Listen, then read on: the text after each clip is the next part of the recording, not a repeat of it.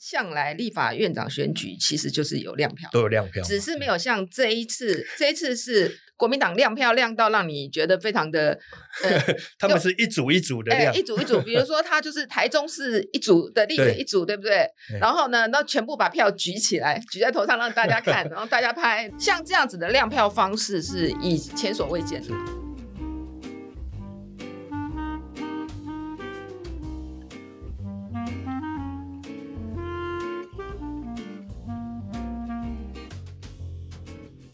大家好，欢迎收听《逍遥看世界》，我是黄崇松。今天在我身边的是我们的总编辑典龙姐。大家好，典龙姐，选举完了有比较轻松一点吗？ 没有哎、现在比较累。比选前还要累。呃，我觉得比选前累是。对，以前选前可能一般来讲，对媒体来讲是劳力了，那嗯选后变成劳心这样。哎，怎么说？因为通常选前那种新闻，大概就是公开的一些群众造势嘛。嗯，那群众造势就基本上应该还好，呃，可能新闻量很大，但是也还好。嗯但选后新闻量不见得很大，但选后就会开始你会忙新政府的人事啊，嗯，哦，这个会内幕比较多吗？呃，内幕就是你必须要花力气去追的新闻嗯会比选前多。嗯，然后比如说像你立法院正副院长，这次正副院长选举大家也看到了嘛，哦对中间那个三党尔虞我诈，那这个也是 要要要要花力气去采访。这个很值得聊一下哦。吼嗯哼那我那天有看直播，立法院长跟副院长的选举，啊，发觉有一个蛮触鼻的，他们选举之前要先推选主席，耶，哎、一定啊，因为那个时候立法院院长还没选出来，院会的主席是院长嘛？哦对对对那对因为还没有院长，对所以要推一个主席来对选，这个让大家可以进行选举这样子。对 对，那要当这个主席有什么条件？嗯，因为这个立法院有规定哦，对哦，它有对规定就是说你要资深嘛。哦，啊、那很资深。这一次呢，立法院跟其他政府机关不一样，立法院其实蛮重视资深制的，全世嗯是界的国会都是这样因。为从英国开始的对内都阁是制美国这也样是对，好，那这一次的最资深的这个就没有异议嘛，就是我们的民进党团总召柯 是建明，他已是经是十任的立 委了，哦，他当了时任的立委了，对对对，等于从那个国会全面改选后，他就当立是委了，对，所以无人能出其右了哦。哎，所以这个毫无争议，那天嗯就是由他来那个临时来推这个主席，这样对就变成主席，所以他，但是我要看到另外一个有趣的事情，这个立法委员选完是可以把票给大家看的，对，而且这一次，其实坦白说哈，嗯我们这次因为大家有注意到亮票，其实向来立法院长选举其实就是有亮票，都有亮票，只是没有像这一次，这一次是，大规模的，哎，对我们应该这样讲， 你比较正常的亮票就是你去看嘛，你去看这一次民进党或民众党，它旁边就会有一个人在啊监票，对比如说那个民进党，我看到了应该是陈廷飞吧，对，陈廷飞然没后错，民众党应该是林国成，嗯，那就是你投完给他看一下，对，好，确你定，呃，通常你会给他看呐、不然嗯万一如果出现一张奇怪的票，你就有嫌疑了，对是不对？好、因为以前有一个人就是跑票，然后不肯，啊我忘了有没有给人家看，但是他就被开除党籍了。哦，秋章，民进党的，好、就被开除党籍了。好、所以这个东西就是通常他们都会给他看，所以其实我们向来立法院正副院长选举就是有亮票的，是那只是这一次国民党亮票亮到让你觉得非常的他们是一组一组的哎，亮一，组一组，比如说他就是台中市一组的立委对一组，对不对对？然后呢，那全部把票举起来，举在头上让 大家看，然后大家拍。然后台中市一组，然后新北一组，桃园一组，就说像这样子的亮票方式是以前所未见的嘛。哎不，过因为地方的议长好像选举也是可以这样公开亮票，其实本来是不行的，应该这样讲啊、我们以前呃地方议会的那个选举呢，比立法院的选举呢，其实呢中间的那个会声会影比哦立对法院多。对立法院当然也可能有，但是没有像。呃，地方议会的选举是这么严重，所以以前常常要亮票，但是嗯以前因为是禁止亮票，哼，所以呢，很多那个技术性的亮票， 嗯，就是说很那个时候常常有很多地方议员呢嘿被起诉，哦哦、就是因为，他亮票，嗯，好、那亮票那搞得大家非常头痛，很多很多那个议员就是通常啦，通常法院会判无罪，但是有的会判被判有罪，是就是不堪其扰嘛。嗯就是说，因为你有时候为了要自清要亮票，但是呢，这样又又犯法，所以呢，最高法院在二零一四有做一个解释，嗯说亮票这个不构成你泄露机密，了解，呃呃，不构成那个法呃就是妨就碍不违法了，对的，哦不法。所以后来更进一步把它修成地方议会可以记名投票，那是因为二零一四年的时候，嗯，李全教他那时候要竞选那个议长哦呃议长，台南市呃市议会的议长。那那一次民进党虽然过半，但是民进党有人跑票，所以就变成说那一次，因为那一次选举过程中就会声会影了，嗯就是民进党的人跑票给他。嗯哦，嗯嗯嗯所以那一次闹得很凶。以后呢，大家就觉得说，那干脆就是不是就改成记记名名投票比较嗯好？是所以立法院在由民进党主导，大概在二零一四、二零一五的时候修改地方制度法，把它改成是。可以可以记名投票的，了解，但是很奇怪，就是呃，地方制度法改了地方院，但是立法院的没有改也。没有跟着动。呃，因为立法院要改是要修改，不是修改地方制度法，哦对是要没错修改其他的法，是但是立法院这个就没有改了。嗯但是有人做过解释的，就说是这样讲：立法院呃组织法跟你刚才讲的那个正副院长互选的那个办法呢，虽然并没有规定说亮票是违法的。嗯，那原则上，你既然你罪行法定嘛，你既然亮票没有违法，那所以你要亮票也是是可以的。对啊对好，就有这样的解释。但是因为那个谁，那个罗志强都觉得这样实在太难看了， 好所以他已经提出修法了，就是哦将来正副院长选举会改成记名投就票。直接记名投哎票，，因为你这次的亮这种亮票这意方法思，是一嗯样嘛。哎，因为你这一次这样的亮票很难看嘛，嗯，但是这个结果就是由这个韩国瑜当院长，还有江启臣当副院长，嗯这个结果其实不出意料吧？没有啊，过程中啊其实非常的 险险状环生，其实真的哦其实没有那么预料，因为是即使是应该这样讲，我们理论上啦，因为民进党拿到五十一票嘛，对国民党拿到五十二票嘛，对，然后还有哦两席，哎，两有席五有党蓝的，呃对五党籍，那对这五党籍有一个是高金，他们说其实比蓝还要 蓝，所以他没有办法，是所以其实国民党应该把它加进来，就算五十三票了。，对，还但有一是个陈超明但是陈超明，嗯因为他过程中他的传言还不哦少，，因为他有法律对对对缠身，对对，而且坦白说，他跟各党，他各党都参加过，他也担任过民进党的，是哈，所以就变成说他的关系是比较复杂一点，嗯所以过程中他也是被当做说，哎，有，所以它有可是一能个会跑重票要的变数，就对其中之一啦，其中之哈一然后当然，另外还有一个八票的那个民众党，啊，对，其实国民党应该这样讲，国民党到投票前一天都还没有把握民众党会不会去支持民进党，哦是这样。第二轮的时候，第一应该轮第一轮就可以了，应该这样讲。如果民众党保持中立的话，那当选是不是一定是国民党？是啊，因为这个选票一是看就对，知道不了。管怎么投，不过我要跟大家再提醒一下，立法院正副院长选举第一轮是每一个人都可以当候选人。对，好，那我们过去的惯例就是说，你只要第一轮出席委员的过半就当选了。对嗯，但是如果第一轮没有人过半的话，就是前两名再出来第二呃轮再表决。把前面对第一轮的前两名拉出来表决，对这对样，对，那所以呢，假如啦哈，假如在第一轮的时候，民众党就支持民进党的话，八席加五十一席嗯就过半了。哦，所以国民党那个时候会担心发生这样的状况，他，我听他们事后讲，其实他们在到投票前一天，他们担心呐、嗯呃，未必会这样，因为这个是他们唯一可能落选的，不没有当选的可能嗯嘛。，嗯就是说，民众党当然，民众党投给韩国瑜，那就锦上添花嘛，对因为韩变多了。第二个就是民众党中立，那也是韩国瑜当选。是，好，但是就是他们最怕的就是民众党把票投给尤熙坤，呃嗯一个投给尤熙坤，或者是民众党自主投票。嗯，那自主投票就是说，你就是没有团进团出，你就自己投的话。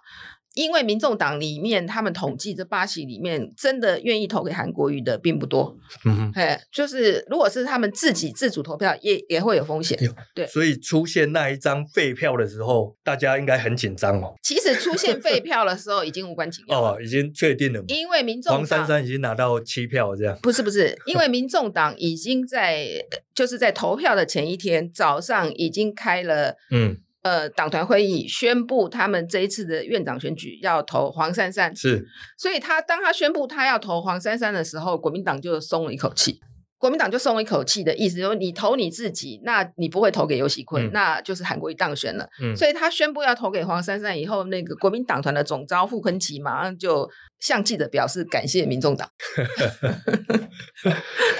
所以那张废票看起来其实影响并不大哦，那一张废票其实是不影响大局的，但我觉得蛮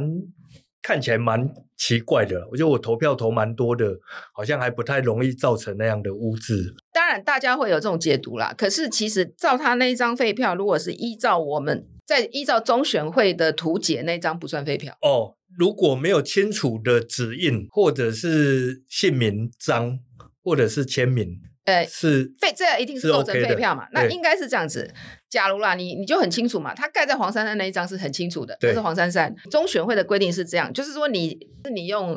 印泥不小心沾到的话嗯，那是 OK 的。哎、在中选会的图解嗯是，这个并不算废票。嗯嗯，陈昭之那张废票，他最后好像被惩处，是不是？呃，被停权两个月了哈，哦停权就两个呃月中央委员停权两个月，然然后后呢他请辞某个职位嘛？他就是应该这样讲，他请辞那个本来他应该当干事长，是，好，第一会期的干事长应该这样讲，有一定的地位嘛，嗯才第一会期就当干事长。因为这件事呢，他后来辞掉，但他没有马上辞，他是第二天才辞，因为嗯然后第一第一天压力大到说他必须辞，所以他并不是马上辞。但是压力从哪里来？压力其实来自很多民众党的支持者。哦，是支持者对，对因为对黄珊珊好像说没关系，对对没关系对嘛。，对哎，对对，因为很简单嘛，就像刚才我们大家有讨论的，如果说他是投给尤熙坤，当然比较严重呃。对嘿，那投给尤熙坤，即使他一票不足以让尤熙坤当选，但是这个就这个就构成违纪的范围了。没哦错，但是你这一张看起来应该就是不小心，嗯，啊、就是一个不小心的污泥，看起来不是一个故意的。但是为什么会这么严重？我觉得他第一天就有很多那个小草叫他要辞职，小草啊，嘿，叫他要辞职，啊、就是民众党的支持者嘛，啊、嗯我们就广义为小草，就叫他要辞职。那如果不辞职呢，呃，也要有所表示，为什或么或者党要有所处理，因为这也很简单嘛，嗯哈、就是说你这个不分区立委并不是你选上的，对他哎没有他呃认真说，没有出太多力气。呃，也不能说他没有出太多力 啦。其实他选举的时候也蛮卖力的，到嗯各处去呃也呃宣讲啊呃什么宣的讲啦嗯哈，其实他还蛮卖力的嗯哈。他其实很多场，但是呢，一般来讲你还是并不是区域嘛，你是政党票嘛。对。那政党票大家基本上还是因为投给柯文哲，支持柯文哲嘛。对。那在这个过程中，我们知道说，其实柯文哲能够拿到这么多票，跟那个小草。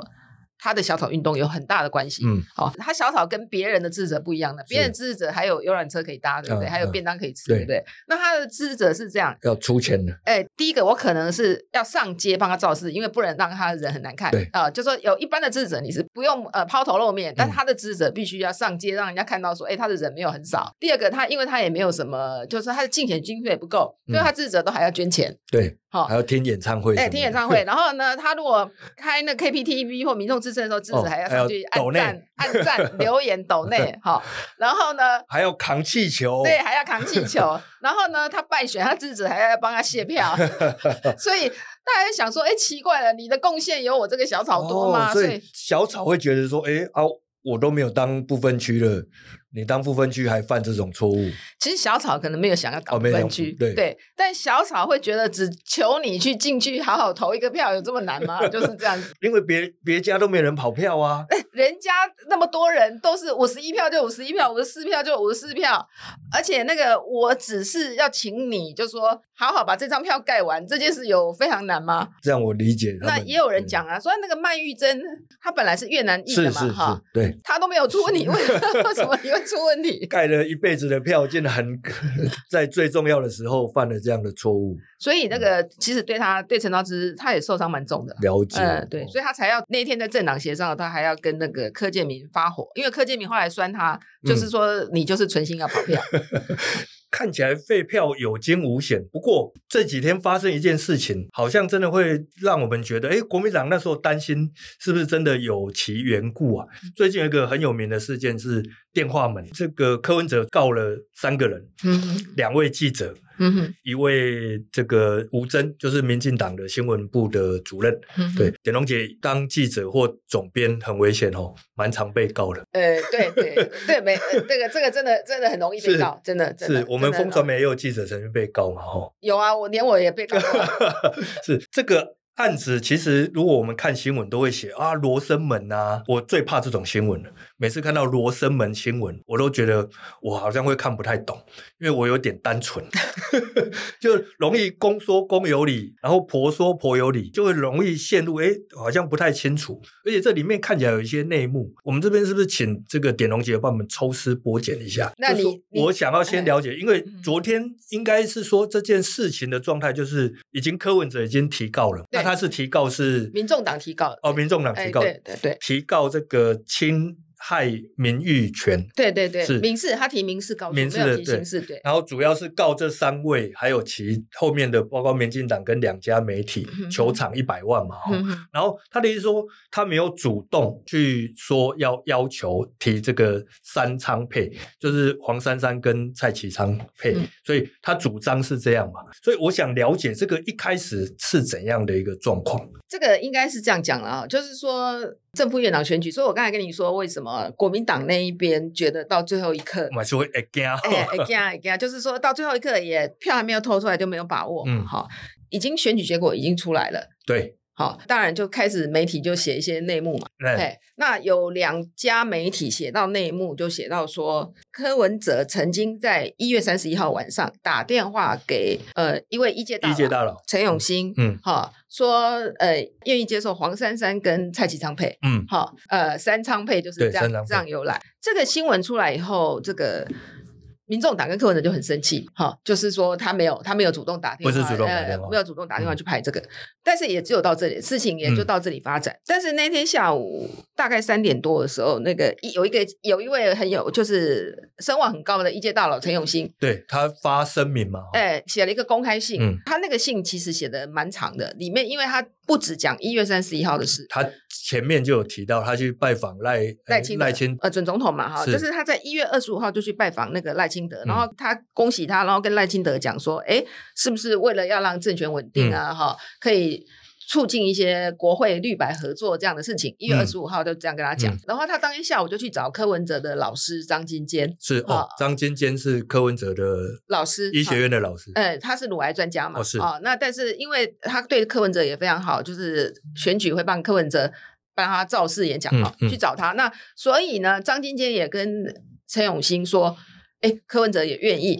好、嗯所以我们注意到啊，到现在为止，陈永兴跟柯文哲都是没有接上线，对，两个并没有对接上线，接下来就急转直下。但是呢，在这个过程中呢，民进党团总召那个柯建明跟呃民众党团总召黄国昌两个不断的互呛，哦，呃，过程中不断的互呛，因为那个民进党团总召柯建明就说你们这是无用的巴 西，然后那个黄国昌也不是省油的灯，对对对对对对，岂黄国能够昌让你骂黄假呃，的，黄国昌就说你乔氏 的时代已经过去了。哦、后来陈永新就说这两个互呛成这样，大概气氛就很不好了嘛，嗯就很难谈，所以他跟张金坚两个就没有再处理这件事了。 是好公开信里面这样写，哎，他这样讲嗯啊、呃就是说，因为那种气氛这么坏，你是要怎么谈？但是在一月三十一号晚餐的时间，忽然接到柯文哲的电话，嗯问他有可能，哎，黄珊珊跟呃蔡其昌配吗？嗯，他这样讲，然后，哎，然后就接下来还有讲说，那两个党团后来，民进党团跟民众党团都有各自去协商，那但是协商后来结果两边还是不行，嗯好，到晚上十一点还是不行，所以呢这件事就没有了，这样是哈。那这个信一出来，人家就会开始怀疑柯文哲的公信力嘛，就对说我如果光从对这个公开信对是柯主动啊，对对对，就是哎你、你想要推三相配嘛哈，就对是说因为呃而且陈永新的未必是就至少是咨询民进党有没有可能接对受嘛，对哈，就是你提出这个方案嘛，看起来是你如果从因为陈永新是一个很有信用的人，他这样 讲就对柯文哲很不利啦。对，那所以民众党在当天五点开记者会，就针对这个信哈，嗯，公布了两个中间人廖子成、陈跟林玉哲，林玉哲，哈，就是在呃柯文哲打电话给陈永新之前，其实这两个中间人来拜访柯文哲，嗯，哦。而且跟柯文哲讲说可以接受三仓配，是哎，所以说民进党，他们可说以他们民进代表，他们代表民进党高层来，嗯然后这一位民进党高层可以接受三仓配，哇，那其实直接叫这两位出来作证，说他们有提到三仓配，民进党就完了、诶，应该这样讲，民进党嗯从头到尾，嗯呃，吴征在当天这个民众党公开以后，吴征就说，吴征承认，呃，陈永新有出面，对，哈、就说呃，他们感谢陈永新的善意，但是他说这两位中间人不代表民进党，嗯，哈、吴征就这样讲。是，好，所以呢，黄国昌第二天就加码爆料，他在嗯第二天嗯就说，其实那一位代派这两位中间来的来的代表的民进党高层，就是总统府秘书长林佳龙。但是有证明吗？就是说，如果有两个人来，其实我这两位我不太熟悉。嗯如果他到民众党去，然后说：“哎、我代表林佳龙。”这样子应该要取得一些佐证吧？ 民众党嗯的说法是说，他们当时就有打电话回打电话去问这位民进党高层，说确定这两个人可以代所表以是他。问林佳龙吗？他没有，应该这样 讲，民呃柯文哲的脸书没有说他问林佳龙，嗯但是他写民进党高层确认这两位代表他，还有另外一位啦，嗯在新闻界都知道廖子成跟林佳龙的关系不错，是嗯，之前那个徐永明的对对三百万跟他有一些就是关李系嘛呃廖子成借给徐永明嘛，对好，对那林佳龙刚好也在现场，这样，所以有一段有有曾经传过是林佳龙借钱给徐永明，这个传言怎么样对我们不晓得对，嗯但是不管有没有徐永明这一段，其实林佳龙跟廖子成关系好，是这不个错嘛哦呃，这个在是政坛是大家都知道的，是但林佳龙在这个立院选院长选举，他可以琢磨多少？应该这样讲了嗯哈。他所以这个很有趣，就是嗯说中间还有一段，就是我们有一点大家还觉得搞不清楚状况的，就是说对，这个人这两个中间人呢，跟柯文哲讲说哈，哎，请他打电话给可以代表。赖清德的陈永信，这两个中间人这样，所以那事实上柯文哲并没有陈永信的电话，所以是由其中一个中间人嗯拨给陈永信的。嗯，所以这个民众党就可以说，这不是我主动的，我连他的电话都没有，嗯我是透过其中应该是廖子成的电话打给陈永新。嗯那比较有趣的是说，那陈永新过去这段时间的角色呢，林佳龙是不是显然也知道嘛？嗯，他才会知道说陈永新在过去这一段时间是他曾经在一月二十五号跟呃我们的准总统赖清德讲好说，哎，我出来帮你协调，因为点龙姐的意思是，这是有比如说赖清德或是林佳龙之间有受益的不是感不是觉，应该这样讲，嗯到目前为止，因为吴峥如果是民进党的发言人，他完全否认这两个中间人呢是跟他们有关系。是那所以我们这个宪政现在只能签到林佳龙。嗯那林佳龙虽然事后否认，但是他也不否认说这两个他知道这件事，只是说不是我受益。嗯，好、那那一个其中一个林玉哲也说他他有有发表声明吗，他有告知，他在隔天被黄国昌写出来说他有告知，但是他说呃，我不是经过他授意，但我有告知。嗯好，所以现在这个线呢，我们没有办法签到那个赖清德，是。只能到免就只能签到林佳龙这两位中间人。我看了媒体好像没有人访问这两位，就是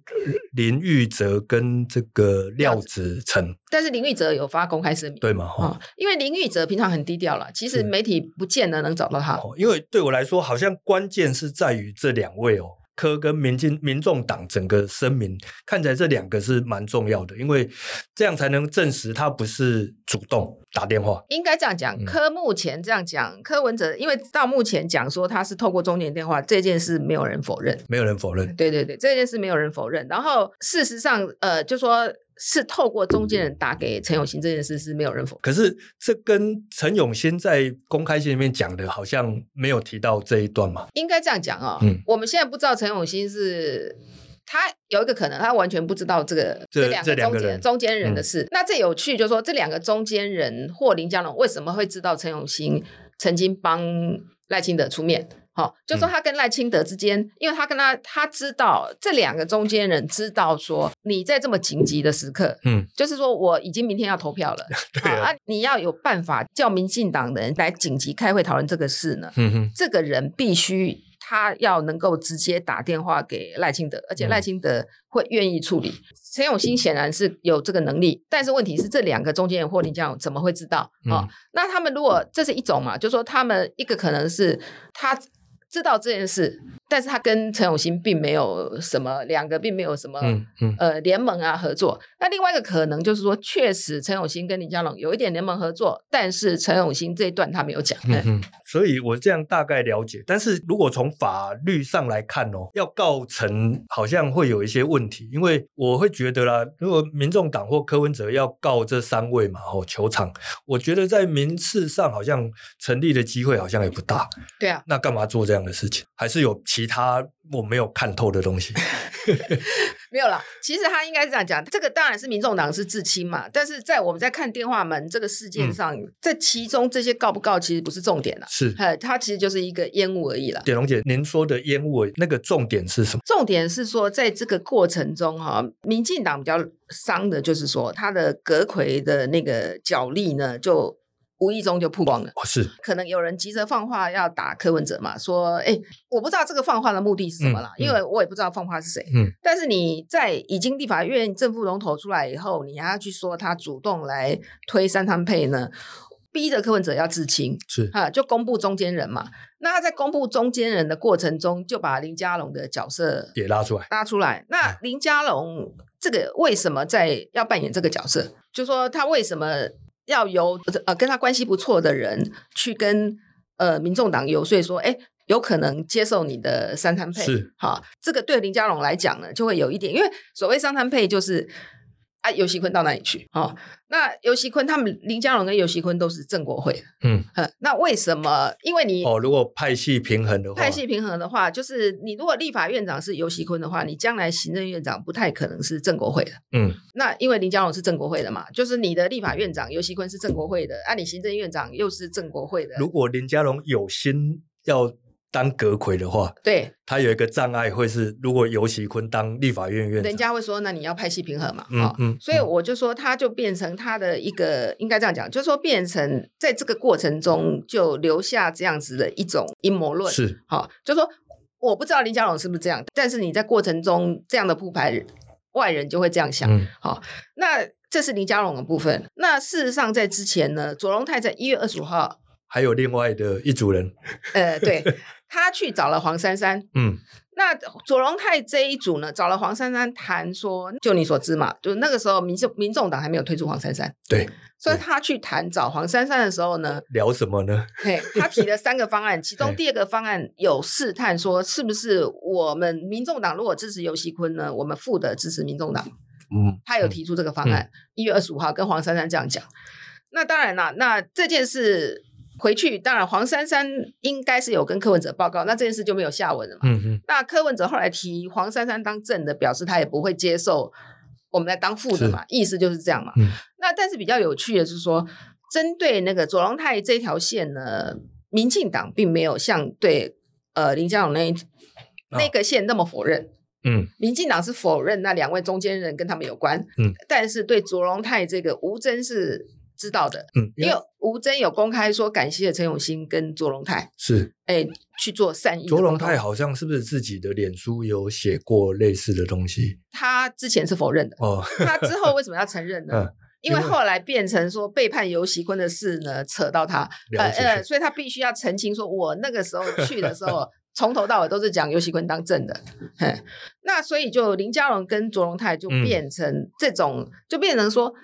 经过这一次的事件，这个电话门后面的那个行未来的行政院长的那个竞争跟角力呢，就被曝光。这个才是看门道 哦，跟我不一样，我都在看热闹，但是这个是真的是看到烟雾后面的这个门，呃，就电话门的关键的就是嗯还是两在位于嗯行政院长的角力，而且接下来搞不好会越来越多人参与，会不会？嗯，目前只有这两位嘛？应该这样讲了，他接下来参与也不敢再去找民众党了，会曝会被曝光，会 被人家曝光啊。但是还是会有，还是得要争斗一番呐、哦，因为在提出正确定的人选之前，应该这样讲了，那最后就变成那个呃赖清德做什么样的决定了？对嗯，对，就比较不像，因为过去这一波为什么两位都会出来，就是说。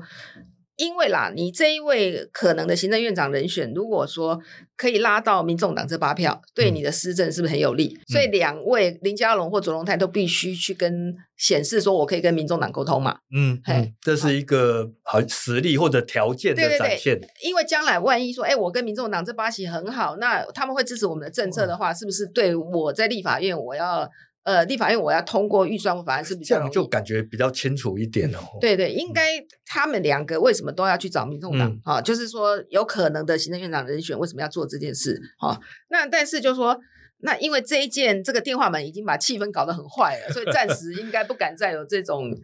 呃不会再透过民众党这个暂事情嗯时暂，时应该比较不会有这样子的那个沟通了。嗯嗯嗯嗯。不过